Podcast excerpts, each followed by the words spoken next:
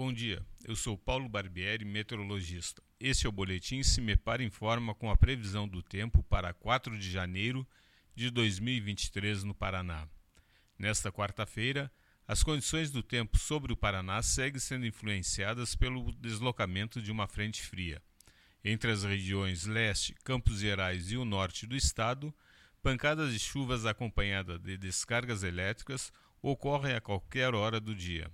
Nas regiões sudoeste e oeste, entre a madrugada e a manhã, as condições seguem favoráveis para chuvas isoladas, mas a partir da tarde o sol já volta a aparecer na região. A temperatura mínima está prevista na região sul, treze graus, e a máxima deve ocorrer na região oeste, trinta e quatro graus. No site do Simepar, você encontra a previsão do tempo detalhada para cada município e região nos próximos quinze dias. Simepar ponto br. Simepar, tecnologia e informações ambientais.